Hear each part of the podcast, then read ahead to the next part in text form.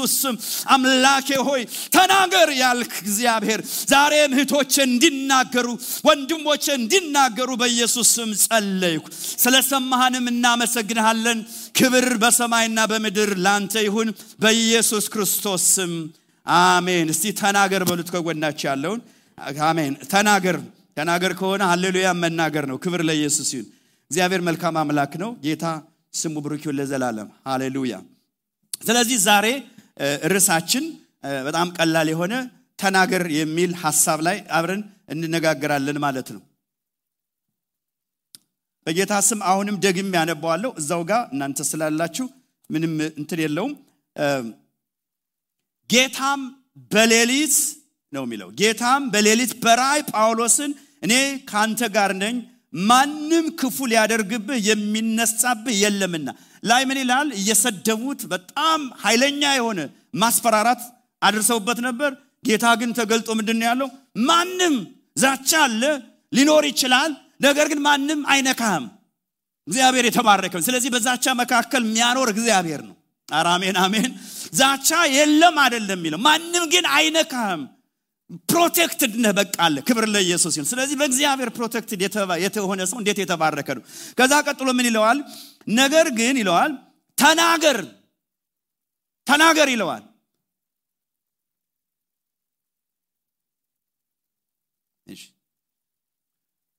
እሺ ተናገር ይለዋል። ዝም አትበል። ለምን ከተባለ ብዙ ህዝብ አለኝ። አሁን ጳውሎስ ከሁለቱ ውጭ ሊሆን አይችልም ማለት አንደኛ አላደለ ብዙ ጊዜ ሰዎች ካልተቀበሏችሁ ምልክቶቹ በጥንት ዘመን ኢየሱስም ደቀ መዛሙርቱን ሲያስተምር ቤቱ ላይ ካልተቀበላችሁ አራግፎ የመሄድ ምስክርም ስለሚሆን ማለት ጳውሎስ እንዲያውም አራግፎ እኔ ንጹህ ነኝ ክርስቶስን ነበር ወደ እናንተ ያመጣሁት። ግን ካልተቀበላችሁ ምሰድቡኝ ከሆነ አላደለ እንደዚህ ስኩዝ ምታደረጉኝ ከሆነ ወደ አሕዛብ እሄዳለሁ ነበረ የጳውሎስ። ስለዚህ ሊሄድ ወይም ቦታውን ሊተው ነበረ ማለት ምክንያቱም አንድ ዓመት ተኩል ቆይቷል ይላል ከዛ በኋላ። ሌላኛው መንገድ ግን በዚሁም እያለው ዝም ልል ወስኖ ነበር ማለት ነገር ግን እዚህ ቦታ ላይ ግን ጌታ ተገልጦ ያለው ምንድን ነው ዝም አትበል ተናገር። ዛሬም በኢየሱስ ክርስቶስም በእግዚአብሔር አጀንዳና ፕሮግራም ላይ ማንም ከውጭውን ከውስጥ ተጽዕኖ ያደረገባችሁ በኢየሱስ ክርስቶስ ስም ይነሳል። አሜን አሜን። ስለዚህ ዝም እንዳትሉ እግዚአብሔር የሰጣችሁን ይዛችሁ እንድትወጡና እንድትገቡ ጌታ መንፈስ ቅዱስ ይረዳችኋል። አላማው ስለ ምስክርነት ነው። ስለዚህ ሁላችን ይመለከተናል ማለት ነው። ሁላችን ልንመሰክር ይገባል። ጳውሎስ አሁን የምስክርነት ጉዳይ ነው የእግዚአብሔር መንግስት ጉዳይ ነው የእግዚአብሔር አጀንዳ ጉዳይ ነው። በቅርቡ ማለት ከኮቪድ በኋላ ይህንን አገልግሎት የወንጌል ስርጭት ለማቋቋም ጥሩ ጥሩ የሆኑ የእግዚአብሔርን ሰዎችን አንድ ላይ አምጥተናል ማለት ነው። ምናልባት አንድ ጊዜ ልጸልይ ይችል ይሆናል ማለት ዛሬ አስቤ ነበር ግን I change my mind ነገር ግን ምንድን ነው ይህ አገልግሎት?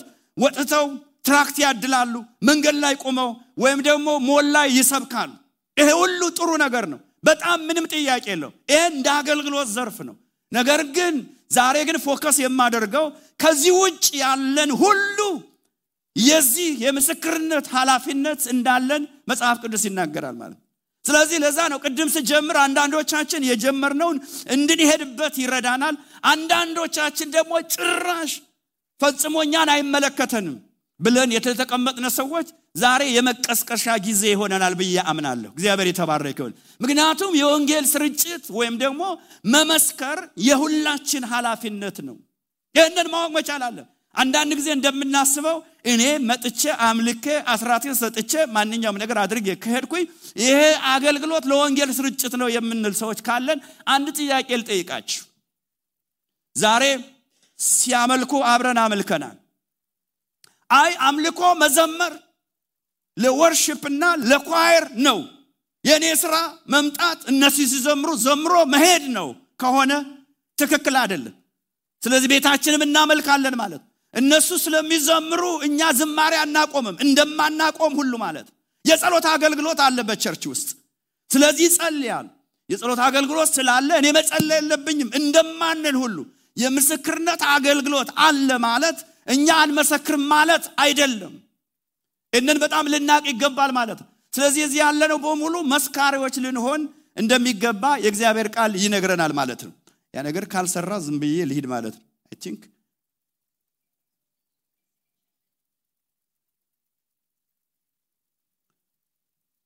ሚዲኤም ፎር ነው። ፎር አድርገው ውስጥ አይ ቲንክ ፎር ካረከው ይሰራል መስ እሺ አይ ቴስት ተደርጎ ነበረ። እዛ ጋር ለማሳየት ነበር። እሺ ስለዚህ መጽሐፍ ቅዱስ ግልጽ አድርጎ ስለሚነግረን ዝም በቀጥታ ሄዳለሁ ማለት ነው። መጽሐፍ ቅዱስ ግልጽ አድርጎ ይነግረናል ማለት ነው። ወንጌል ሁላችን የምንሰብከው የምናስተምረው ላይፋችንን ህይወታችንን የምንናገረው ጉዳይ ጳውሎስ በወንጌል አላፍርም ይላል ስለዚህ ወንጌል እንዲያውም ከእግዚአብሔር እንደተሰጠን መታደልና ታድሎት እንደሆነ አስበን ለሁሉም ነፍስ ለሁሉም ለፍጥረት ሁሉ የምንናገረው ነው። ጳውሎስ ሮሜ ምዕራፍ 1 ቁጥር 16 ሂዳቸው ስታነቡ ምንድን ነው የሚለው? በወንጌል እኔ አላፍርም ይላል። ወንጌል የሚያሳፍር ነገር አይደለም። ግልጽ ነው የሚያሳፍር ነገር አስቀድሞ ለአይሁዶች ተሰብኳል ይላል። ደግሞ ለግሪኮች ወይም ለአሕዛብ ማለት ነው ነገር ግን ለሚያምኑ ሁሉ የእግዚአብሔር ኃይል ነው የማዳን ኃይል ነው ወንጌል የሚያድን ነው። ወንጌል አቅምና ጉልበት ለሰዎች ይሰጣል። ካሉበት ከጨለማ ህይወት ወደሚደነቅ ብርሃን ያመጣል። ስለዚህ ወንጌል አያሳፍርም ወንድሞች እናቶች good news ስለሆነ bad news አይደለም። ብዙ ሰው አሁን YouTube ላይ የምናዳምጠው እያወቅንም ነው። ብዙ ጊዜ አምኖች sure የእናንተን እኔ አላቅም ግን የሆነ ነገር ይሸሻል ይመጣል ሳይሆን አንዱ አንዱን ያጠፏል bad news ለማዳመጥ ሰው YouTube ይከፍታል። ወይም ደግሞ እሱ ብቻ አይደለም መክፈትኛ ምንስባታችን አይደለም። ግን bad news ብቻ ሊያሰሙን የሚፈልጉ አሉ። ግን ወንድሞችና እህቶች እኛ ግን good news አለ መልካም ዜና አለን የህይወት ዜና አለን ዜናው ደግሞ አንድ ሰው ይባረካል አንድ ሰው ይፈወሳል ሳይሆን ከዛ ያለፈ የህይወት ዜና አለን። ኧረ አሜን አሜን። የህይወት ዜና ነው ያለን። ኢየሱስ ያድናል። በእውነት የዳነ ሰው የህይወት ዜና ነው ያለን ማለት ለዚህ ነው ዳንኤል ሲናገር። ትንቢተ ዳንኤል ምዕራፍ 12 ላይ ሂዳችሁ ቁጥር 3 ስታነቡ በጣም የሚገርም ሀሳብ ይናገራል። ሰዎችን ወደ እግዚአብሔር ሀሳብ ወደ ጽድቅ የሚመልሱ ይላል። በቃ እንደ ከዋክብት ምን ያደርጋሉ? ይደምቃሉ ይላል ስለዚህ ወንጌል በጣም እንዲያውም proud የሚያደርግ ነው ማለት ነው። ስለዚህ ሰዎችን ወደ እግዚአብሔር መንግስት ማምጣት ስለሆነ በሚገርም ሁኔታ በመጨረሻው ጊዜ ሪዋርድ ያለው ስራ ነው ማለት ነው። የሚያሳፍር ስራ አይደለም። ነገር ግን ይሄ እንዳይሆን ይሄ እግዚአብሔር አጀንዳ ስለሆነ የእግዚአብሔር ፕሮግራም ስለሆነ ጠላት ደግሞ ዝም ብሎ ተጽዕኖዎች አሉት ጫናዎች አሉት በተለይ እግዚአብሔር ሀሳብ በህይወታችን ላይ የሚካሄድ ከሆነ ጠላት ዝም ብሎ አይመለከትም ማለት ሁለት አይነት ተጽዕኖዎች አሉት ማለት። የመጀመሪያው ውጫዊ የሆነ ተጽዕኖ አለ ማለት። ውጫዊ የሆነ ወንጌል እንዳይሰበክ የወንጌል ጠላት የዚህ የምስራች የህይወት የህይወት የምስራች ሀሳብ ጠላት የሆነ ሰይጣን አለ ማለት። በሐዋርያ ስራ ምዕራፍ አራት ላይ ሄዳችሁ ስትመለከቱ ውጫዊ የሆነ ጠላት ማለት። ሂደን ብናነበው በጣም ደስ ይለኛል ሐዋርያትን ይህንን ወንጌል የምስራች ኢየሱስ ያድናል። ሞቶ የተነሳው የናዝሬቱ ኢየሱስ አሁንም ህይወታችሁን ይለውጣል ይቀይራል የሚል መልእክት ሲሰብኩ ከውጭ ውጫዊ የሆነ ተጽዕኖ በህይወታቸው መጣና አትናገሩ ዝም በሉ። በትእዛዝ ማለት ነው። ዛሬ ግን እኔ እነግራችኋለሁ እንናገራለን። ኧረ አሜን አሜን እንናገራለን። ዛሬ ይሄ መንፈስ ያገኛችኋል። የተኛን ሰዎች ካለን ዛሬ መንፈሱ ይቀሰቅሰናል ወደ system ኡ ወደ የምናገርበት መንገድ እመጣለሁ ማለት ነው። ነገር ግን ተጽዕኖች አሉ። ከገባን ካወቅን ተጽዕኖች አሉ። በጥንት ዘመን officially ተጽዕኖ አሁን ከህግ አንጻር ብዙ ተጽዕኖ አለ። ወንጌልን በግልጽ እንዳትናገሩ የሚከለክሉ አሉ። ነገር ግን ዝም አንልም። በተከፈተው በር ገብተን ኢየሱስ ያድናል። ያለን መልእክትና የምስራች የህይወት የምስራች ሀሳብ ነው ያለን ማለት ነው። ኧረ አሜን አሜን እስቲ የህይወት የምስራች አለኝ የሚል ክብር ለንጉሱ ያምጣ። እስቲ በጭብጨባ በለን የህይወት ሌላ ነገር አይደለም ብላችሁ የሐዋርያት ስራ ምዕራፍ አራት ሂደን እናነብ በጌታ ስም አነባለሁ። ትገረማላችሁ እዛ ቦታ ላይ። ውጫዊ ተጽዕኖ እንዴት? አትናገሩ። እዚህም ቦታም ጳውሎስን አትናገር ሲሉት እግዚአብሔር አምላክ ተገልጦ ተናገር። ዛሬም ጌታ መንፈስ ቅዱስ ይርዳን። ተናገሩ ይለናል። ተናገሩ ይለናል። አሜን። ሃሌሉያ። በጌታ ስም አነበዋለሁ ጌታ ስም ብሩክ ይሁን ለዘላለም። ሃሌሉያ። ቁጥር 13 ጀምሮ ላንብ። ሃሌሉያ። ከሸንጎም ወደ ውጭ ይወጡ ዘንድ አዘዘ ይላል።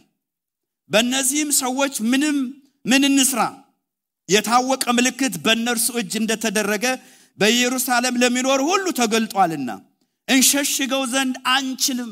ወንጌል ሲሰበክ ሃሌሉያ ሰው ይለወጣል። የሚሸሸግ ነገር አይደለም ከየትኛውም ከጨለማ አሰራር ወደ ብርሃን ስለሚመጣ ሰው ሁሉ ያየዋል። ስለዚህ ልንሸሽገው አንችልም አሉ። ፈውሱ ግልጽ ነው አሉ። ፈውሱ የሚያምታታ ነገር አይደለም። ፈውሱ የሆነ የተቀባ ነገር አይደለም አለ ሪል ነው። ስለዚህ ልንሸሽገው አንችልም አሉ። ነገር ግን በህዝቡ ዘንድ አብዝቶ እንዳይስፋፋ። ስለዚህ ይህ ወንጌል የማዳን የእግዚአብሔር የማዳን ኃይል እንዳይስፋፋ የሚፈልግ የዚህ የጨለማ ገዥ አምላክ የዚህ ዓለም አምላክ አለ በጌታ በኢየሱስ ስም ይገለበጣል። የሚገለበጠውም እኛ እየተናገርን ነው ማለት ነው። እንዳይበዛ እንዳይስፋፋ ይሄ ትምህርት ይህ አስተምሮት ይሄ ሪል የሆነ ነገር እንዳይበዛ እንዘዛሉ ዝም ሊያሰኟቸው ማለት ነው። ዛሬ በኢየሱስ ክርስቶስ ስም እንደዚህ አይነት ውጫዊ የሆነ አላደ ከህግ አንጻር የሚከለክል ላይሆን ይችላል። ነገር ግን ሳታውቁ ስነ ልቦናዊ በሆነው በረቀቀ መንገድ ግን እናንተን ዝቅ ሊያደርግ እናንተን እንዳትናገሩ የሚያደርግ መንፈስ አለ። በኢየሱስ ስም ይገለበጣል። በናዝሬቱ በኢየሱስ ስም ይገለበጣል። እኛ ወንጌል ለመናገር የሚከለክል ሁሉ ወንጌል እንዳይስፋፋ የሚከለክል ሁሉ በኢየሱስ ስም የተገለበጠ ይሁን። ምን ይላል? እርስ በርሳቸው ተማከሩ። ቁጥር 18 ጠርተውም በኢየሱስ ስም ፈጽመው እንዳይናገሩ እንዳያስተምሩ አዘዟቸው ጴጥሮስና ዮሐንስ ግን መልሰው እግዚአብሔርን ከመስማት ይልቅ አሜን አረ መንፈስ ያገኘን። እግዚአብሔርን ከመስማት ይልቅ እናንተ እንሰማ ዘንድ በእግዚአብሔር ፊት የሚገባ እንደሆነ ቁረጡ። እኛስ ያየነውን የሰማነውን ከመናገር ዝም ማለት አንችልም። አሜን። ዛሬ ያየነው ነገር አለ። ያየነው ነገር ማለት እኮ በህይወታችን ሀፕ እንዲሆነው ምስክርነት ማለት ወንጌል ብዙ ጥቅሶችን እንደሆነ እንዲሁም መጽሐፍ ቅዱስ አይነግረንም። ያየነውን የሰማነውን የዳሰስነው ምን ሆኗል በህይወታችሁ? ምን ተፈጸመ በህይወታችሁ? በ life ኣችሁ ምን ሆነ? ይህ ነው ምስክርነት ማለት። በነገራችን ላይ ብዙ ጊዜ እናገራለሁ ሰዎችን ወደ ጌታ በብዛት የሚያመጡ ሰዎች አዳዲስ ክርስቲያኖች ናቸው። ምክንያቱም በእኛ አካባቢ አዳዲስ ክርስቲያን within six months ነው ጥርግርግ ብለን የገባ ነው ማለት። እመጣለሁ ወደ method ኡ ማለት። ምክንያቱም አዳዲስ ክርስቲያኖች ከሆናችሁ ህይወታችሁን check የሚያደረግ የለም እየቆያችሁ ከመጣችሁ አምስት ዓመት ስድስት ዓመት ግን ህይወታችሁም check ይደረጋል። አሁን እዚህ ላይ ነው ትልቁ ጥያቄ። ስለዚህ ቶሎ ቶሎ አዳዲስ የሆኑ ሰዎች ቶሎ ቶሎ ማምጣትም ይችላል። ዱርዬ የሆነ ሰው ዱርዬ ሰፈር ሂዶ መናገር ነው። አንድ ነገር አለ ይላል በቃ። ከዛ በኋላ ዱርዬው ግር ብሎ ይመጣል ማለት ነው። ህይወቱን አይጠይቅም። አንድ ነገር ላሳያችሁ ሲባል በአራት ሰዓት ውስጥ የሆነ ለውጥም አይጠብቅም። በሳምንት ለውጥ አይጠብቅም። ነገር ግን 20 ዓመት 30 ዓመት ከቆየን በኋላ ግን ህይወታችን check ይደረጋል። ህይወታችን በብዛት ይጠራል ስለዚህ አንደበቶቻችን ብቻ አይደለም። ለዚህ ነው ጳውሎስ ቆሮንቶስ ላይ ሲገባ ከክርስቶስ ኢየሱስ በስተቀር ሌላ ነገር የለም ይላል። መልእክቴም በጣም clear ነው ይላል። ቆሮንቶስ ላይ ሲገባ እኔ ክርስቶስን እንደመሰልኩ ምሰሉ ይላል። መናገር ብቻ አይደለም ህይወቱ ራሱ ይናገር ነበረ ማለት ነው። ለዚህ ነው ክብር ለኢየሱስ። ወደዚህ መንፈስ እግዚአብሔር ያምጣን። እዚህ ቦታ ላይ ከለከሏቸው ይላል። በጣም የሚገርም ሀሳብ ነው። በቃ እንዳትናገሩ ያውም በዛቻ ይላል። ገርፈዋቸው እነሱ ግን ኖ ዝም አንልም አሉ። ዛሬ በኢየሱስም ዝም አንልም የሚል መንፈስ ያገኛችሁ። የእግዚአብሔር አጀንዳ ውስጥ የሚያስገባ የእግዚአብሔር እጣት በእናንተ ላይ ትምጣ። አሜን። ክብር ለኢየሱስ ይሁን። ሌላው ውስጣዊ የሆነ እኛ የማናቀው ሳይሆን ከውጫዊ ተጽዕኖ የተነሳ ውስጣችን ዝም በል አትናገር አንተ ማነ ዋሪው ምናምን የሚለን መንፈስ አለ። እሱም ቢሆን በኢየሱስ ስም ይገለበጣል ትንቢተ ኤርምያስ ምዕራፍ 20 ላይ ሂዳችሁ ስታነቡ በጣም ይገርማል። በጥፊ መቱት ነበር። ታውቃላችሁ በጣም አቢዩዝ አረጉት። የሚናገረው መልእክቶች በሙሉ ደግሞ ቶሎ ቶሎ የሚሆኑ አይደሉም። ወዲያውኑ ቢሆኑ ኑሮ ሰውም ያምነው ነበር ማለት። አብዛኛዎቹ ደግሞ የሳምንታት ቆይተው የሚሆኑ እዛ ጋር የሚናገሩት ደግሞ no ይሆናል የሚሉት ባለው current situation ምን የሆነ ነገር አሁን ኤርሚያስ የሚናገረው ቆይቶ የሚሆን ነው። በነገራችን ላይ ብዙ ጊዜ አሁን ሰዎች ግራ የሚጋቡት ለዛ ነው። አንዳንድ ቆይቶ ለሚሆነው ነገር ብዙ ሰው attention ም አይከፍልም። የ current ሁኔታውን ስለዚህ በጥፊ መቱት ነበር ያሰቃዩት ነበር። ብዙ ነገር በጣም አብዝ ያደረጉት ነበር። መሳለቂያ ቀኑን ሁሉ መሳቂያ። ከውጭ ተጽዕኖ የተነሳ ውስጡ ምን አለ? አሁን በቃኝ እግዚአብሔር። እንዲያውም አታለልከኛል እንዲህ አይነት ነገር አይቻላቅም አታለህኛል እግዚአብሔር። ምክንያቱም ምዕራፍ አንድ ላይ ሄዳችሁ ስታነቡ በጣም የሚገርም ሀሳብ ተነግሮታላ ታስታውስ እንደሆነ ታስታውሳላችሁ አይደል ማንም የሚገዳደር ነገር በጥሩ ሁኔታ ነበር የተነሳው ማለት ሪል ላይፉ ግን ምን ሆነ ማለት ነው በጣም አስቸጋሪ life ነበረ ማለት ምዕራፍ 20 ላይ ሂደን እናነብ። ትንቢተ ምዕራፍ 20 ላይ እግዚአብሔር ቃል ይነግረናል። ስለዚህ ዛሬ የውጭም ይሁን የውስጥ መልእክቴ እግዚአብሔር የተባረከውን ተናገሩ ነው፣ እንናገር። አሜን አሜን። ኧረ አሜን አሜን ብትሉ ምንም ማለት አይደለ። አሜን እንናገር። ክብር ለኢየሱስ ይሁን። ምክንያቱም ተናገሩ ስለሆነ ኤርምያስ ምዕራፍ 20 ላይ ሂደን እናነባለን። ትንቢተ ኤርምያስ ምዕራፍ 20 በጣም በጥፊ ሲመቱት የሚለውን ሀሳብ ቤታችሁ ይዳንባችሁ አነቡ። ግን ቁጥር ሰባት ላይ በጣም አስቸጋሪ የሆነ ነገር life ስላለፈ በህይወቱ ላይ ምን ይላል? ቁጥር ሰባት ከእግዚአብሔር ጋር ያው ማለት ነው። አቤቱ አታለልከኝ ይላል። ምዕራፍ አንድን ስታነቡ በጣም ይገርማል። እግዚአብሔር አንተ ያልከኝ እንደዚህ የሚሆነው እንደዛ አይነት ገጥሟችሁ ያውቃል። የሆነ ነገር የተባላችሁትን ልትሆኑ ስትሉ የሚገጥማቸው ተቃራኒ ነገር ግን አንድ ነገር እነግራችኋለሁ ምንም ይሁን ምን ልትሆኑ የተገባችሁትን ትሆናላችሁ። ምክንያቱም እግዚአብሔር ነው የተናገረው። ስለዚህ ምን ይለዋል? አቤቱ አታለልከኝ፣ እኔም ተታለልኩ፣ ሞኝ ነኝ አለ። አንተ ሕፃን በቃ ከሕፃንነት ጀምሮ ያውቃለሁ፣ አንተ የሚገዳደር የለም ምናምን ስትለኝ መውጣቴ ማለት ነው። በሂውማን በሰው አነጋገር ማለት ነው። እኔም ተታለል፣ ከእኔ በረታ፣ አሸነፍከኝ። ቀኑን ሁሉ መሳቂያ ሁኛለሁ፣ ሁሉም ያላግጡብኛል። ተመልከቱ፣ በተናገርኩ ቁጥር እጮሃለሁ፣ ግፍና ጥፋት ብዬ እጮሃለሁ። የእግዚአብሔር ቃል ቀኑን ሁሉ ስድብና ዋዛ ሆኖብኛል። የምናገረው ነገር ሁሉ ወደ እኔ እየመጣ ቀልድ ፌዝ ሆኖብኛል። ስለዚህ ዝም ለምን አልልም አለ። አይገርም? እዚህ ሁሉ ርፍ ማለት ዝም ለምን አልልም አለ። በሚገርም ሁኔታ ግን ይህ መንፈስ ያገኛችሁና ዝም ለማለት ወስኝ እንኳ all of a sudden ሳላስበው ሃሌሉያ ውስጤ እሳት ስላለ ዛሬ ይሄ የወንጌል እሳት የምስራች እሳት ውስጣችሁ ይግባ። አሜን አሜን። situation ኖች ሲከለክላችሁ፣ ነገር ግን ከውስጥ ያለው መንፈስ ቅዱስ ሃሌሉያ ዝም ለማለት ወሰንኩ። ምክንያቱም የምናገረው ቃላቶች ሁሉ ፌዝ ፈጠሩብኝ በእኔ ላይ በ life ኤ ላይ። ነገር ግን ምን ይለናል? የእግዚአብሔር ቃል ቀኑን ሁሉ ስድብና ዋዛ ሆነብኝ። እኔም የእግዚአብሔርን ስም አላነሳም ከእንግዲህ ወዲህ በስሙ አልናገርም ብል ይላል። በአጥንቶች ግን የገባው ይላል። ክብር ለኢየሱስን። ይሄ የገባው የእግዚአብሔር መንፈስ የእግዚአብሔርን ነገር የሚያሰራ አሁንም እናንተን ያግኛችሁ። አሜን አሜን፣ ያግኛችሁ። ስለዚህ ዝም አንልም። አሜን አሜን። ስለዚህ ዝም የማንልበትን ምክንያቶች ልንገራችሁ። አንድ ሁለት ሶስት። እሱን ካልኩኝ ሌላውን ደግሞ እንዴት ከየት ይሄ በጣም ወሳኝ ትምህርት ስለሆነ ህይወታችንን ስለሚቀይረው በሚገርም ሁኔታ ሰዎች የሚድኑበት መንገድ ሮንግሊ አለ አይደለም። ማንኛውንም መንገዶች እኔ ችግር የለኝም ማለት ግን ዋናና መሰረታዊ የሆኑ የመመስከር ሲስተሞችና የእኛም መተኛትን የሚቀሰቅስ ሀሳብ ግን አለኝ ዛሬ አዳምጥ። የማን ዝም የማንልበትን ምክንያት ልንገራቸው። አንደኛ ዝም የማንልበት ምክንያት አንደኛ ያዙ። ሃሌሉያ ወንጌል መስማት የሚገባው ብዙ ህዝብ ስላለ ዝም ማለት አንችል። አራሜን ለምንድን ነው ዝም ማንለው? ወንጌል መስማት የምስራች የሚያስፈልገው ብዙ ህዝብ ስላለ ዝም ማለት አንችል። ጌታ ጌታ ኢየሱስ በራእይ ተገልጦ ጳውሎስ ያለው ምንድን ነው? ዝም አትበል፣ ተናገር፣ አትፍራ። በዚህ ከተማ ብዙ ህዝብ ወንጌል የሚሰማል። በከተማችን ሰዎች የሉም።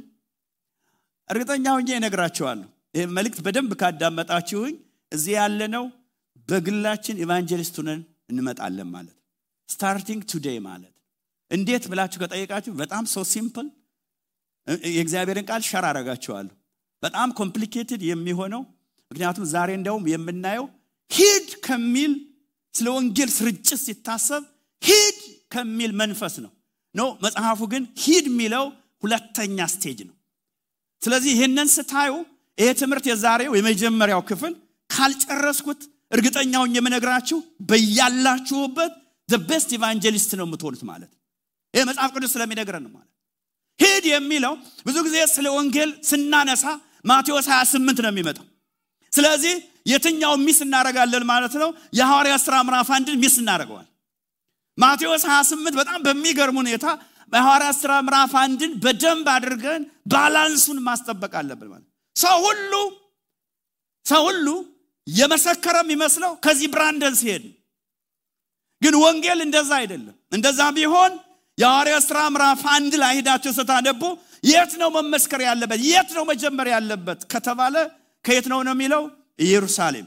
ኢየሩሳሌም ማለት ቤታችን ሰፈራችን ነው። እመጣበታለሁ። ይሁዳ አይደለም ሰማርያም አይደለም። ማቴዎስ 28 ሂድ የሚለው ሰዎች ካልሄዱ የመሰከሩ አይመስላቸው። አንድ ሰንት ፍራንሲስ የሚባል ሰው ምን አለ? ሂደ ከመናገር ይልቅ ይልቅ ይላል የሚያዋጣው እየተናገርክ መሄድ ነው ይላል። የወንጌል setting እንደዛ መጽሐፍ ቅዱሳችሁን አንቡ። የወንጌል setting ኡ በጣም አድርጋችሁ ካጠናችሁ ሂዶ መናገር አይደለም። አንዳንዱ ሰው አሁን በጣም ደስ የሚለው ከዚህ አፍሪካ መሄድ በቃ ደስ ይላል። በቃ ሄደ ሚሽነር ምናምን no መጽሐፉ እንደዛ አይደለም የሚለው setting ኡ እንደዛ አይደለም። ይህ ሰው እንዳለው ይህ ሰው እየስላለ አይደለም። የሐዋርያ ስራ ምዕራፍ አንድ ላይ እንደሚለው ከሆነ step by step ነው። ስለዚህ ብዙ ጊዜ override አድርገን ሌላ ቦታ ላይ ስንንጠላጠል ውጤትም የለውም ማለት ምክንያቱም ጎረቤታችን አለ፣ ቤታችን አለ፣ ስራ ቦታ አለ፣ name it በቃ በጣም የሚገርም እነዚህ በሙሉ ለእነዚህ በሙሉ የተጠራን አይመስልም። መጽሐፍ ቅዱስ ደግሞ ከዚህ ነው የሚጀምረው ነው የሚለው። እንዲያውም የሚሄዱት rare case ናቸው። የሚሄዱት የሚላኩት as a missionary ናቸው።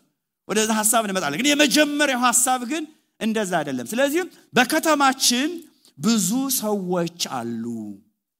ስለዚህ ዝም የማንልበት መንገድ ይሄ ነው ማለት ነው። ሁለተኛው ዝም የማንልበት መንገድ መልካም ዜና በእኛ ዘንድ ስላለ ነው።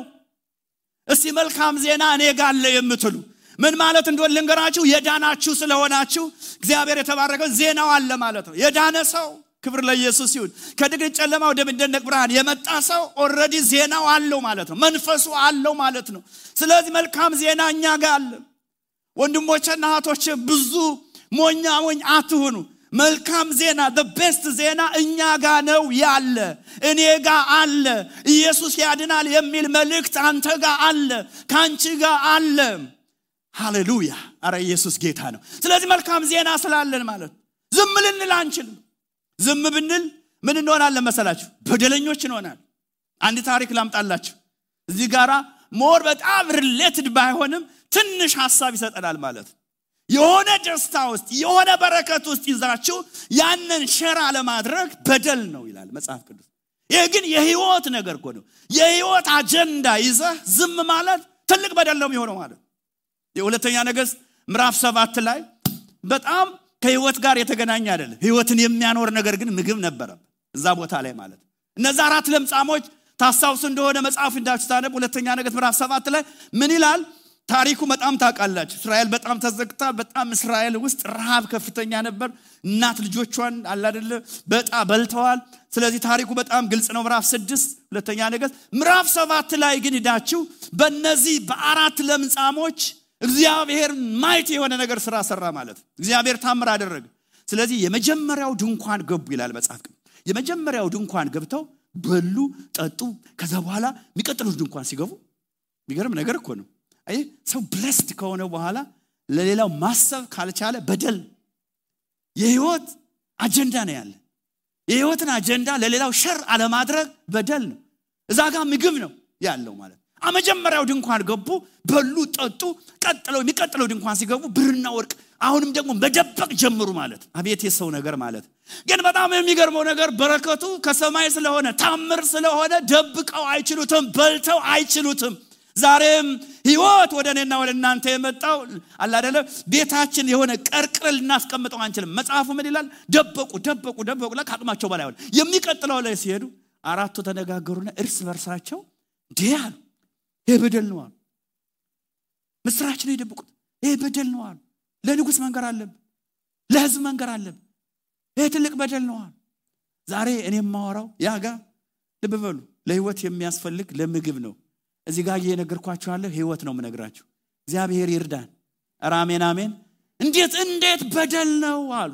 ሁለተኛ ነገር ስላነብላችሁ በጣም ልቤን ይነከዋል። ይህ በደል ነው አሉ። ይህ በደል ነው አሉ። ምክንያቱም እነሱ ሳትስፋይድ ሆነዋል፣ በልተዋል፣ ጠጥተዋል፣ ሊቀብሩ ፈለጉ። ዛሬ እኔና እናንተ ህይወት ቀምሰናል። ለዚህ ነው ሐዋርያቶችም ሲመሰክሩ ያየነውን የዳሰስነውን በቃ ይህንን በፍጹም ሆልድ ማድረግ አንችልም አሉ። በቃ እየተገረፉም ደስ እያላቸው ዝም ማለት አንችልም። ኧረ እግዚአብሔር መንፈሱን ያስገባ ይንካን። እግዚአብሔር ዛሬ ተረጋግተን ነው የተቀመጥነው ማለት ነው። ይህ ህይወት ለሌላው እንደሚያስፈልገው ይህን ህይወት አለመንገር በደል እንደሆነ አስበን ማናቅ ሰዎች አለን ማለት ነው። ለወንጌል ስርጭት no ወንጌል ስርጭት ቅድም እንዳልኳችሁ የጸሎት ቡድን ስለሚጸልዩ እኛ እንጸልይም ማለት እንዳልሆነ ሁሉ የወንጌል ስርጭት ፈጽሞ እኛን replace አያደረጉም። individually እያንዳንዳችን ኃላፊነት። ሁለተኛ ነገሥት ምዕራፍ ሰባት ያለውን ሀሳብ ሳታነቡት በጣም በጣም ትነካላችሁ ብዬ አስባለሁ። በጣም የሆነ ነገር እኮ ነው ይሄ በደል ነው አሉ። እኔና እናንተ ዛሬ ያን ሀሳብ ማንሳት ከቻልን አላቅም። በደል ነው አሉ። ሁለተኛ ነገሥት ምዕራፍ ሰባት ኢየሱስ ጌታ ነው። አሜን የሚል ሰው የለም። ኧረ ኢየሱስ ጌታ ነው።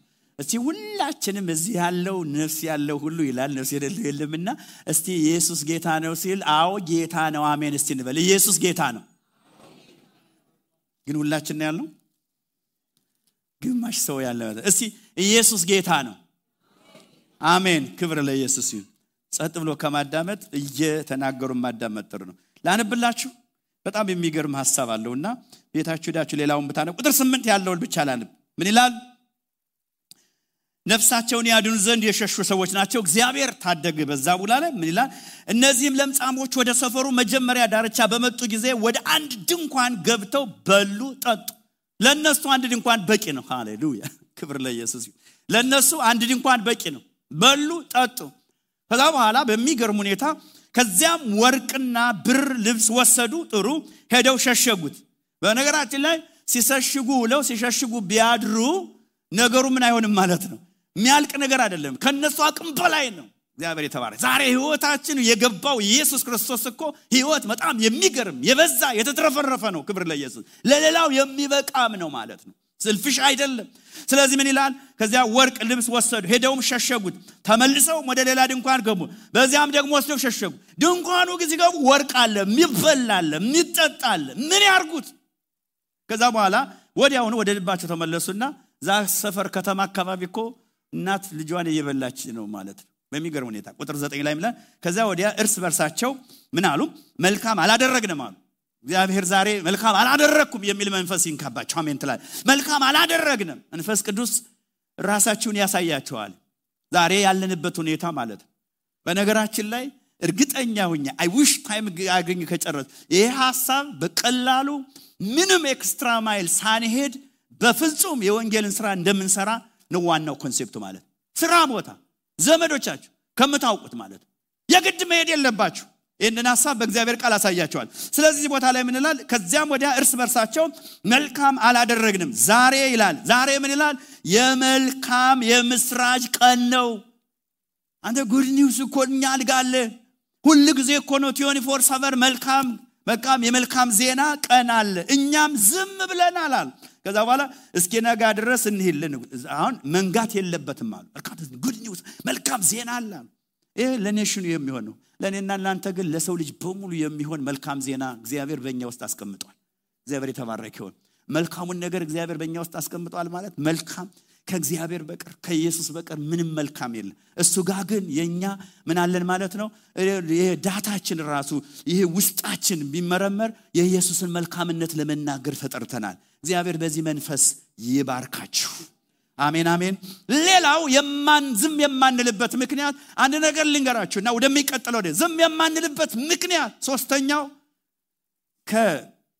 ከፊዚካል ፈውስ ወይም ደግሞ ከአካላዊ ፈውስና ከቁስ በረከት የበለጠ ዜና ነው ያለ።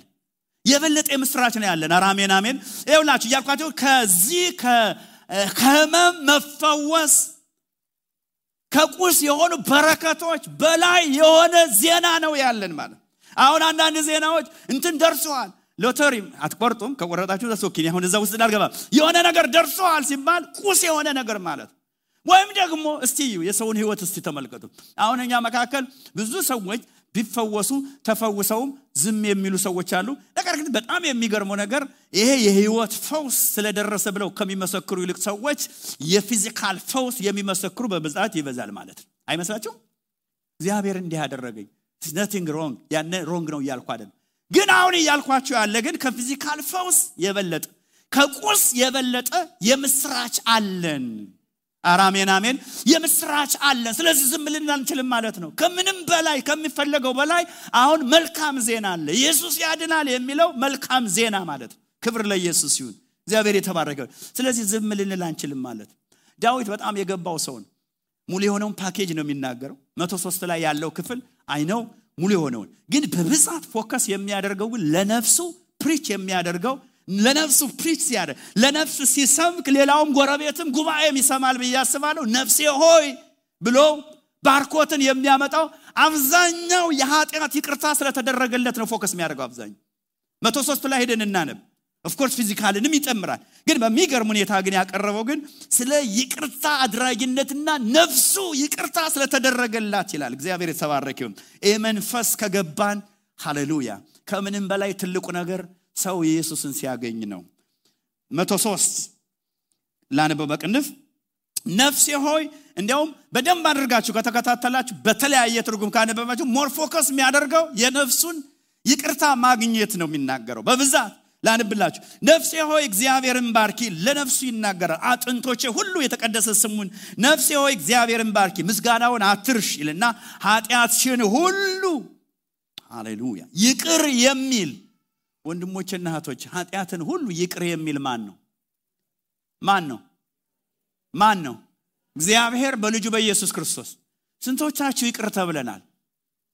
እስቲ በጭብጨባ ክብር ለኢየሱስ ምክንያቱም ይሄ ህይወት ወደ እኛ ከመጣ ይሄ ነገር ከኛ ከመጣ አንድ ነገር ያገኘ ሰው እኮ ለሌላው ያስተላልፋል። ስለዚህ ዳዊት የሚለው ምንድን ነው ኃጢአትሽን ሁሉ ይቅር የሚል ደዌሽን ሁሉ የሚፈውስ ህይወትሽን ከጥፋት የሚያድን ይላል በምህረቱና በቸርነቱ የሚከል ምኞትሽን ከበረከቱ ያጠግባል። ጎልማሳነትሽን እንደ ንስር ያድሳል ይልና እግዚአብሔር ይቅርታ አድራጊ ነው ይላል። ቀጥላችሁ ስታነቡት ደግሞ የሚገርም ሀሳብ ይነግራቸዋል ቁጥር ስምንት ላይ እግዚአብሔር መሐሪና ይቅር ባይ ነው። ሃሌሉያ! ቁጥር አስር እንደ ኃጢአታችን አላደረገብንም ዳዊት በጣም በሚገርም ሁኔታ focus የሚያደርገው የኃጢአት ይቅርታን ማግኘት በእግዚአብሔር ምረት መታሰብን ማለት። ይህንን good news ለሌሎቹ መንገር የግድ ይኖርብናል ማለት ነው። እግዚአብሔር መንፈስ ቅዱስ ይርዳን። አሜን አሜን አሜን አሜን። ይርዳን። ምክንያቱም ቅድም እንዳልኩት ብዙ ህዝብ አለ የሚሰማን። እግዚአብሔር ደግሞ ስለዛ ህዝብ ስለሚገደው አጀንዳ በእኛ ውስጥ ነው ያስቀመጠው። እግዚአብሔር ልብ በሉ መልአክ አይልክም ታስታውስ እንደሆነ ዮናስንም ሲልከው ስለ ዮናስ ምንም ነቢይ ነው ለእስራኤል ነው። ነገር ግን ብዙ ህዝብ አለ። መቶ ሺህ ሰው አለኝ አለው። እግዚአብሔር የተባረከው። ለዚህ ነው እንደ ከዋክብት የሚደምቁት ማለት ነው። ዛሬ ወንድሞችና እህቶች እግዚአብሔር ቃል አነቃቃቸው አነሳሳቸዋለሁ። እንደ ከዋክብት መድመቅ ማለት ጎረቤታችን አካባቢያችን ላይ ልንመሰክር ይገባል ማለት ብዙ ሰዎች እኔና እናንተን መጽሐፍ ቅዱስ የህይወትና የሞት ሽታ ለመሆን ካስፈለገ እኛ ወንጌል እንናገራለን ወንጌል ካልተናገሩ እንዴት ይሰማሉ ይላል? ካልሰሙ እንዴት ያምናሉ ነው ሮሜ ምዕራፍ 10 ላይ የሚናገረው። ስለዚህ ምን ማድረግ አለብን እኛ? ምን ማድረግ አለብን መናገር አለብን ማለት ሁለተኛ ቆሮንቶስ ምዕራፍ 2 14 ላይ እስከ 17 ስታነቡ የሚገርም ሀሳብ አለ ማለት እንናገራለን። ስንናገር ሳንሸቃቅጥ ከተናገረ የሚሆነው አውትካም ሁለት ነው ነው የሚለው። ስለዚህ በዛ ሁለት መካከል የኛ ሽታና የኛ ጠረን ይላል። ሰምተው? ይውላችሁ ማዳን ለእግዚአብሔር ነው። ማዳን ቀጥሎ ላለው የሰዎች ውሳኔ ነው። ሰምተው ቢድኑ እኛ የህይወት ሽታና ወንድሞችን አገኘን ነው የሚለው። ሰምተው ካልዳኑ ግን ምን ይሆናል ማለት ነው? እነሱ ናቸው ተጠያቂዎች። የሞት ሽታ እንሆናለን ይላል። ስለዚህ እኛ ልንናገር እንደሚገባ መጽሐፍ ቅዱስ በግልጽ ይነግረናል ማለት ነው። ይህንን ካልኩ ባለን አምስት ደቂቃ አራት ነጥቦች አሉኝ። ስለዚህ እንዴት ከየት እንጀምር? እንዴት እንመስክር የሚሉ ሀሳቦች በጣም important ስለሆኑ አንድ ነጥብ ብቻ ያሳያችሁና በሚቀጥለው ሳምንት ሶስቱን እነካለሁ ማለት ከየት እንጀምር? እንዴት እንጀምር? እንዴት እንስበክ? የሚለውን እንዴት አድርገን ነው የሚለውን አንድ ሀሳብ ላስጨምጣችሁ። አንድ ሀሳብ አንደኛ ከሰፈር ነው። ከሰፈር። እግዚአብሔር ከሰፈር ጀምሩ። ከቤት ነው የሚጀምሩ። ከሰፈር መጀመር አለብን።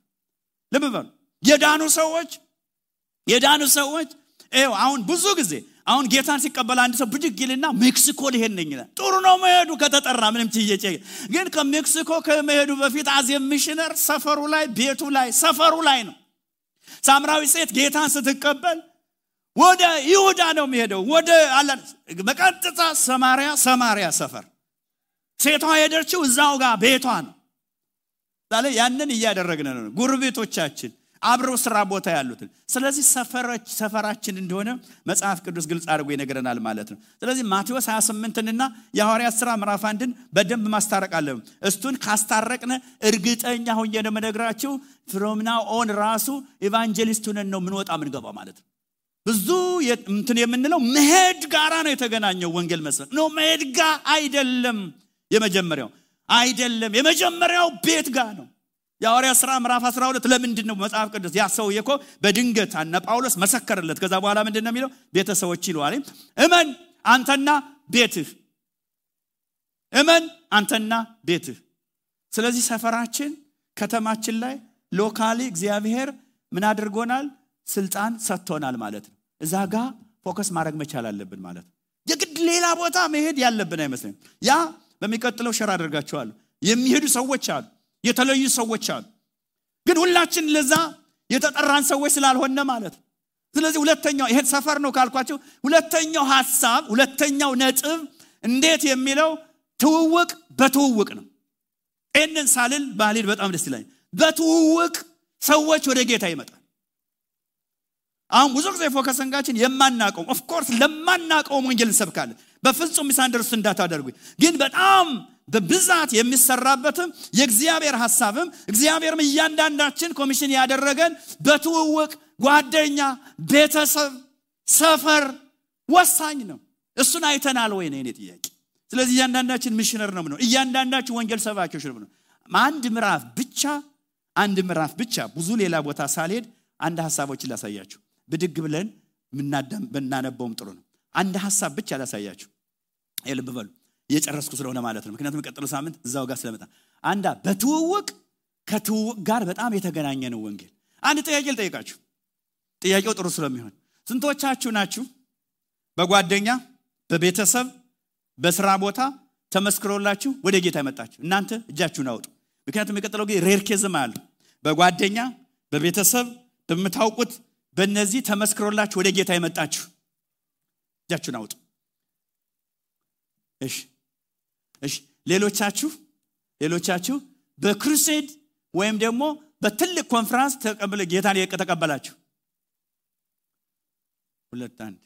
ስለዚህ ምን ማለት ነው ሌሎቻችሁ በምን እንደተቀበላችሁ አላቅም ስለዚህ rare case የምመጣበት case ኦች አሉ ጳውሎስ የተቀበለበት። ምክንያቱም ወደ ጌታ የምንመጣበት መንገዶችን ማወቁ በጣም clear ስለማ ግን mostly የመጣ ነው አብዛኛው ያለምንም ማጋነን ጥናቶች በየትኛውም ህብረተሰብ ያመለክቱት even በእኛ research አይደለም። እዚህ ጋር assess ብናደርግ 85 በላይ የሆነው በቤተሰብ በጓደኛ በስራ ቦታ በትውውቅ ነው የመጣው ማለት ወደ መጽሐፍ ቅዱስ ምን ይለናል መጽሐፍ ቅዱስ ይሄንን ነው የሚደግመው ይሄንን ነው የሚያስተምረን። ዮሐንስ ወንጌል ምዕራፍ አንድ ብቻ። ብዙ ሰዎች ወደ ጌታ የመጡት አሁን ባልኳችሁ መንገድ ብቻ። ሌላ በጣም ብዙ ሳሳያችሁ ጥቅስ ብዙ ላለማብዛት አንድ ምዕራፍ ብቻ። መጥምቁ ዮሐንስ ልብ በሉ መጥምቁ ዮሐንስ ለሁሉም ህዝብ ነው የሚሰብከው። ሰው የሚያቀው ሰው ሲነግረው ያምናል። ሮብ ላይ አስተምረ የወንጌል አደራ በሚል ትንሽ ነካ አድርጌ ነበር። የሚያውቃችሁ ሰው የሆነ ነገር አለ አዲስ ነገር ቢነግራችሁ ያንን ሰው ታምኑታላችሁ። የማያውቃችሁ ሰው እንግዳ ሰው ግን አንዲ ነገር አለ ስትል ያን አዲሱን ነገር ሳይሆን ሰውየውን ራሱ ትጠራጠራላችሁ። ይህ ሰውዬ ትክክል ነው ትክክል አይደለም። ስለዚህ መጽሐፍ ቅዱስ ግልጽ አድርጎ የሚነግረን በትውውቅ በቤተሰብ በጓደኝነት ወንጌል በኃይል ነው የሚሰበከው። ሌሎች መንገዶችም አሉ። በሚቀጥለው ሳምንት እናያል ዮሐንስ መጥምቁ ዮሐንስ ምን አደረገ? ይሰብክ ነበረ ማለት የመጀመሪያ መጥምቁ ዮሐንስ የመጀመሪያ ይሄ ወደ ጌታ የመጡት እነማን ናቸው ካላችሁ የእሱ ደቀ መዛሙርቶች ናቸው። እየሰበክ ምክንያቱም ደቀ መዝሙር ከሆንክ መምሩ የሚለውን አሜን ነው የምትለው ማለት ጓደኛ ከሆንክ የሚነግርን ታምናለህ ማለት። ስለዚህ የመጀመሪያ ደቀ መዛሙርት including እንድሪያስ ይለና ላይ ምን ይለናል መጽሐፍ ቅዱስ? ምን ይሄ የእግዚአብሔር በግ ነው ብሎ ሲመሰክር መሰከረ ስለ ኢየሱስ ክርስቶስ ከእሱ ጋር የነበሩት ምን አለ? እሱ ልልቅ እኔ ላንስ አለ። ስለዚህ አሁን ለተማሪዎቹ እየነገራቸው ነው። እኔ ምንም አደለውም እሱ ነው ብሎ ሲመሰክር ተማሪዎቹ ግር ብለው ወደ ኢየሱስ ሄዱ ይለናል መጽሐፍ ቅዱስ። ምን ማለት ነው? ትውውቅ አይደለም እንዲ ትውውቅ ነው ወይ? አይደለም እንዲ ላንብላቸው ዮሐንስ ወንጌል ብቻ ነው መነግራቸው ትውውቅ እኮ ነው እንድሪያስና ሌላው ይላል። ሁለቱ ግር ብለው ወደ ኢየሱስ ሄዱ። ምን ብሎ ዮሐንስ? ዮሐንስ ይሄ የእግዚአብሔር በግ ነው ብሎ መሰከረ። እሱ ልልቅ እኔ ላንስ እኔ ምንም አይደለውም እስካሁን ስትከተሉ የነበሩት እኔም ደግሞም ይሰሙታል ማለት ነው። መምህር ሁልጊዜ ተሰሚነት ስላለው ማለት ነው ወደ ኢየሱስ መጡ ይለናል። እዛው ጋር ብዙ ሰዓት ሄዱ። እዛው ምዕራፍ ብዙ ሰዓት ሄዱ። አሁን ማን መጣ ማለት ነው? ከመጥምቁ ዮሐንስ ደቀ መዝሙር በመጥምቁ ዮሐንስ ተመስክሮለት እንድሪያስ መጣ እንድሪያስ ምን ቢያደርግ ጥሩ መሰላችሁ እንድሪያስ ሄደና ቤተሰቡ ጋር ለጴጥሮስ መሰከረለት ደን መጽሐፉ የሚለው እንደዛ ነው ሂዶ መሰከረለት። ጴጥሮስ ምንም ሳያንገራግር ነው የመጣው። እሱ አይደለም ጴጥሮስ እዛ ጋር ታቆሙ። በጣም የሚገርም እንትን ነው። እዛ ጋ ሄዳ ከዛ በኋላ ፊልጶስ ደግሞ እዛው አለ። ሰፈር ትውውቅ እዛ ጋር በጣም powerful የሆነ መሴት ስላለ ማለት ነው። እዛ በኋላ እንድሪያስ ጴጥሮስ መሰከረ። ወደ ጴጥሮስን ወደ ጌታ መጣው ማለት ነው። ፊልጶስም እዛ ጋር ነበር። ፊልጶስ አሁን ምን ቢያደርግ ጥሩ መሰላቸው? ሂዶ ናትናኤልን መሰከረለት። ናትናኤልን ይዞ መጣ ማለት አሁን ቻይኑ ምንድን ነው? እነዚህ በሙሉ የቤተ ሳይዳ ሰዎች ነበሩ። አንድ ሰፈር ጓደኛሞች፣ ትውውቅ፣ family። አሁን ይህን miss ያደረግ ነው መሰለኝ። ላንብላችሁ ይህን ክፍል እዛው ጋር እነዚህን መለ ብዙ ምዕራፍ ላሳያችሁ ይችላሉ፣ ግን አንድ ምዕራፍ ላይ ስለሆነ በጣም ግልጽ ስለሚሆን ይህን ክፍል አንብቤ እጨርሳለሁ። እሺ ይላችሁ እንዲያውም ምዕራፉን አውጡ። ዮሐንስ ወንጌል ምዕራፍ አንድ ላይ ኢየሱስ ጌታ ነው። ሃሌሉያ። መጽሐፋችሁን ያዙ። ቁጥር 35 ከ38 ምንድን ነው የሚለው? መጥምቁ ዮሐንስ ሰበከ። ከዛ በኋላ ምን ሆነ ነው የሚለው? ከሁለቱ ደቀ መዛሙርቶች ኢየሱስን join አደረጉ። ምን ማለት ነው? መጥምቁ ዮሐንስ ለሚያውቃቸው ለተማሪዎቹ ስለ ኢየሱስ መሰከረ። ኢየሱስን join አደረጉ ይላል። እሺ ቁጥር 41 እና 42 እንድሪያስ ለጴጥሮስ ለወንድሙ መሰከረ፣ join አደረገ። ፊልጶስ ቁጥር 46 ለናትናኤል ታሪኩን ቤታችሁ ሂዳችሁ አንቡ፣ መሰከረ። ናትናኤል እንዴት እያደረገ ከኢየሱስ ጋር እንደተነጋገረ ታውቃላችሁ። መሰከረ። እነዚህ ሁሉ ይለናል መጽሐፍ ቅዱስ የቤተ ሳይዳ ሰዎች ነበሩ ይለናል። ማለት የአንድ ሰፈር ምክንያቱም ቤተ ሳይዳ የሚለውን ቁጥር 45 ታገኛላችሁ። የቤተ ሳይዳ ሰዎች ነበሩ አንድ ሰፈር ትውውቅ። ይሄ ወንጌል ይሄ ወንጌል በእርግጠኝነት ትነግራቸዋል። ይህንን miss ስላደረግን ነው ስንመጣ ለማምለክ ብቻ የወንጌል ስርጭት ይመስክሩት ብለን ዛሬ ግን እግዚአብሔር እንዲረዳን ቅድም እንዳልኳችሁ መንፈስ ቅዱስ እንዲያነሳሳን በስራ ቦታ ላይ ልንመሰክር፣ በጓደኝነት ልንመሰክር። እንዴት እንደምንመሰክር complicated አይደለም። brothers የሆነላችሁን ነው የምትናገሩት። እባካችሁ ዝም አትበሉ። ግን ይሄ ምስክርነት እኛው እያንዳንዳችን ማለት ነው። ይህ ምስክርነት በማድረግ ደግሞ እግዚአብሔር ይከብራል። የጨለማው መንግስት ባዶ ይሆናል። የእግዚአብሔር መንግስት ይሞላል። ከምንም በላይ ክብሩን እግዚአብሔር ይገልጣል በሚድኑ ሰዎች። እግዚአብሔር የተባረከ ይሆን። ወደዛ ሀሳብ መንፈስ ቅዱስ ያምጣን። ሌሎች ሀሳቦችን በሚቀጥለው ሳምንት እጨርሳለሁ ማለት ነው። ሁላችንም እንጸልይ። በጊዜ ለመጨረስ ጸልይ። ሁላችንም እስቲ እጆቻችንን ዘርግተን እግዚአብሔር እንዲረዳን እንጸልይ። እግዚአብሔር አምላክ እርዳኝ እንበለው። የማዳኑ ኃይል በእኔ ህይወት እንደተገለጠ መንፈስ ቅዱስ በህይወቴ አልፈ ስራ እንደሰራ የዘላለም አምላክ በኢየሱስ ክርስቶስ ብዙ ጓደኞች አሉ፣ ብዙ የምናውቃቸው ሰዎች አሉ። ዝም እንዳንል እግዚአብሔር አምላክ እንዲረዳን ማለት ነው። መንገዱን እግዚአብሔር በትውውቅ በጓደኝነት ወንድሞችና እህቶች ቻይና ላለው ቻይና ያሉት አሉ፣ እኛ ሰፈር ጋር ያሉት በተለያየ መንገድ የምናውቃቸው ግን እኔ ነግራ በሚቀጥለው ሳምንት እንማራ። አንዳንዶቹ ሰምተው ይመጣሉ። አዎ መንገዶችንም አሳያቸዋለሁ። ነገር ግን የእኛን ኃላፊነት ዙሪያ እግዚአብሔር አምላክ እንዲረዳን እንጸልያለን። አቤቱ የዘላለም አምላክ እግዚአብሔር እንድትረዳን ጌታ ሆይ በዚህ ሰዓት የዘላለም አምላክ ሐሳብህንና ፈቃድህን በሕይወታችን እንድትገልጥ በዚህ ምድር የመኖራችን ትርጉም የዘላለም አምላክ እግዚአብሔር ሆይ ያንተን መንግስት የዘላለም አምላክ እግዚአብሔር ሆይ ለመስበክ ስለሆነ በጌታ በኢየሱስ ስም እንድትረዳን እኔ እጸልያለሁ። ወገኖች ሆይ የዚህ ዓመት ጌታ የሰጠን ጥቅስ ቀን ሳለ ነው የሚለው። ቀን ሳለ የእግዚአብሔርን ስራ መስራት ማለት ይሄ ሀሳብ ሲጨመቅና ዋናው ሀሳብ ህይወት ወይም በምድር ላይ መኖር እስከ ቻልኩ ድረስ ማለት የእግዚአብሔር አጀንዳ ኢየሱስ ክርስቶስ ስራውን ሰርቶ ለመሄድ የተናገረው ክፍል ነው ማለት ነው።